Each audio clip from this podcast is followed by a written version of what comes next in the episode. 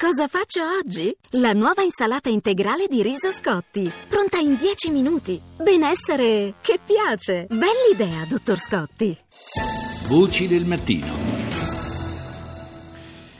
Parliamo di crimine ambientale, un fenomeno che viene descritto in grande ascesa, in grande aumento dal rapporto congiunto che è stato diffuso dall'Agenzia dell'ONU per l'ecologia, l'UNEP, e dall'Interpol. È nostro ospite il direttore delle campagne di Greenpeace Italia, Alessandro Gianni. Buongiorno.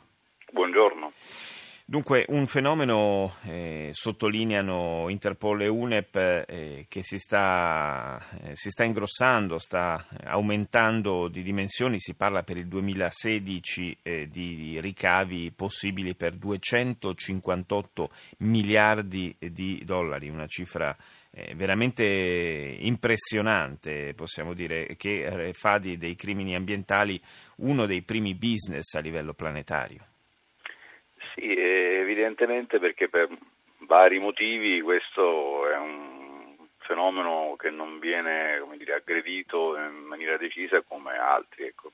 La scala riferita dell'ampiezza di questo business non è molto distante per esempio dal traffico di droga che a livello planetario è 344 miliardi di dollari, quindi insomma come cifre non siamo distanti.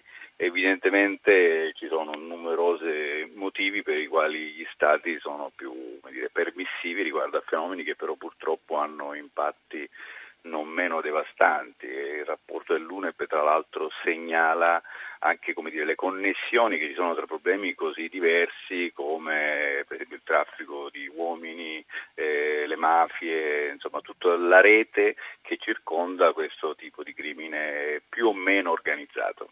Quali sono i filoni principali, quelli più redditizi per eh, la criminalità organizzata eh, riguardo ai crimini ambientali? La prima cosa da dire è che la definizione stessa di crimine ambientale in realtà è estremamente vaga, nel senso che non esiste una definizione univoca. Quindi nell'immaginario collettivo molti ascoltatori penseranno che il crimine ambientale tipico è il traffico di zanne di elefante. No? Sì. Quindi ecco, quel tipo, quella tipologia di traffico di animali o piante, intere o parti, è dell'ordine di 7-23 miliardi di dollari e considerate che invece il traffico di legname tagliato illegalmente è quasi un ordine di grandezza in più, siamo tra 50 e 152 miliardi di dollari, quindi quello è eh, il crimine ambientale numero uno e, e purtroppo anche questo è diciamo, un esempio di scuola di come le autorità continuano a prendere sotto gamba la questione. Mm, L'Europa per esempio ha una norma specifica eh, il regolamento si chiama EOTR, per Timber Regulation, quindi il controllo del, del regolamento sul legname tagliato illegalmente, è una norma che c'è, esiste e funzionerebbe anche sulla carta, però per il momento le sanzioni combinate sono pochissime eh, in Italia nessuna. Tra l'altro in Italia abbiamo il problema che chi avrebbe dovuto applicare questo regolamento, il corpo forestale, dello Stato, non esiste più mm. e quindi ci sono segnalazioni che anche Greenpeace ha fatto di traffici di legname illegale, per esempio dal Parà, quindi dall'Amazzonia brasiliana, con catene di traffico, insomma vari trucchi per eh, esportare come dire, eh, il trucco è sempre di far sembrare legale queste esportazioni, certo. perché si trovano sempre autorità compiacenti che in qualche maniera fanno arrivare i pezzi di carta, ma la norma europea dice che chi acquista legname ha anche dire, l'obbligo di verificare la qualità di questa documentazione, non solo di leggersela e basta. Ci sono stati casi, per esempio, Greenpeace tempo fa intercettò del legname che veniva dalla Liberia, gli ascoltatori ricorderanno che ci fu una sanguinosissima guerra civile, quel legname era stato tagliato per finanziare quella guerra civile, era un legname che era stato poi bloccato, fermato lì, mm, qualcuno ha firmato un pezzo di carta che ha permesso l'esportazione di questo legname che arriva in Italia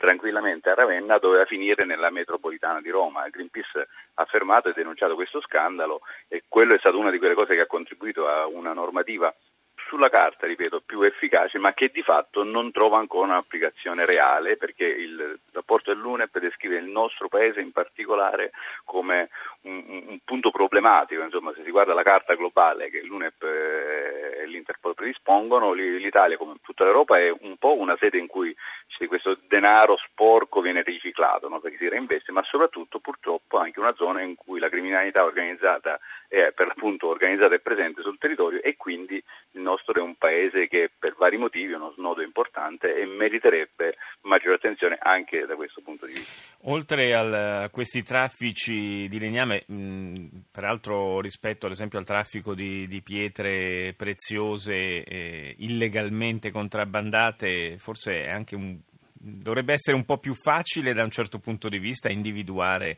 eh, il, eh, il, il, traffico perché insomma eh, deforestare è una cosa abbastanza evidente, insomma non è proprio una cosa che si possa fare di nascosto di notte, Beh, però forse individuare i carichi di legname eh, che sono di, di origine illegale non è, non è, così semplice poi per eh, l'utente finale, per chi eh, riceve questa, questi prodotti, no?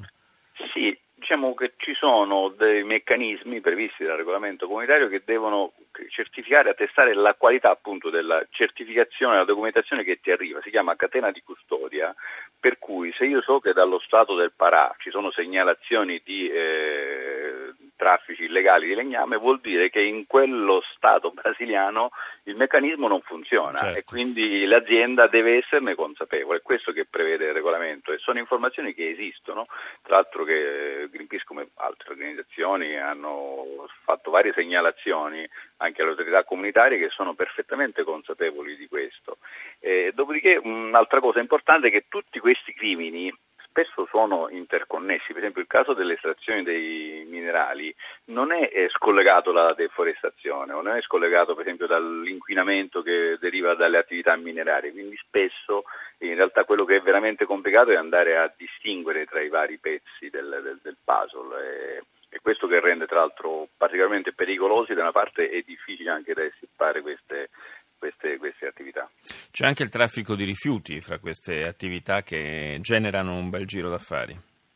Sì, il traffico di rifiuti diciamo, è stato quello un po' storicamente, se vogliamo, che è stato reso noto per primo, no? tutta la famosa vicenda delle navi dei veleni certo. negli anni Ottanta è stato denunciato e anche lì eh, Greenpeace, ma ripeto come tante altre organizzazioni, aveva eh, colto il legame che c'era con la criminalità organizzata, comunque con uh, queste reti di, di, trafficanti, non a caso un rapporto di Greenpeace si chiama appunto La Rete, perché c'era un'ovvia connessione tra soggetti che erano poi attivi anche per esempio nel traffico di armi o altro eh, c'erano tutte delle attività che a volte avevano anche una parvenza quasi legale di esportazione di, di, di, rifiuti o di sistemi di smaltimento di rifiuti e tutto questo purtroppo continuerà a pesare per decenni o secoli su eh, territori che sono stati utilizzati illegalmente come aree di smaltimento di, di sostanze pericolose e in alcuni casi sospetta anche radioattive, senza contare quello che è stato buttato in mare sulle profondità marine, non potremo mai più recuperare. Tanto per cambiare, uno dei modi forse più efficaci per eh, disarticolare questi traffici sarebbe quello di seguire i flussi di denaro. Questo è uno dei, dei, sistemi, sono varie raccomandazioni che fa il rapporto, ma diciamo, la prima raccomandazione vera è prendere sul serio il fenomeno, mm. che evidentemente anche perché ci sono delle connivenze, diciamocelo chiaramente, è un stato preso sotto gamba. Eh, l'ordine di grandezza, per esempio, delle cifre a disposizione delle autorità per contrastare il fenomeno è tipo 10.000 volte inferiore a quello che questo fenomeno poi rende quindi capite bene che è come cercare di svuotare il mare con un cucchiaino. Sì, è stato, è stato e... sottostimato troppo a lungo e, e, noi cogliamo l'occasione invece proprio per rilanciare questo allarme perché si comincia a guardare seriamente a questi traffici. Grazie ad Alessandro Gianni, direttore delle campagne di Greenpeace Italia, per essere stato nostro ospite stamani. Ci avviamo alla chiusura di questa seconda parte di Voci del Mattino. La linea ora passa al GR1 delle 7 condotto da da Luana Cremasco. Noi ci sentiamo più tardi.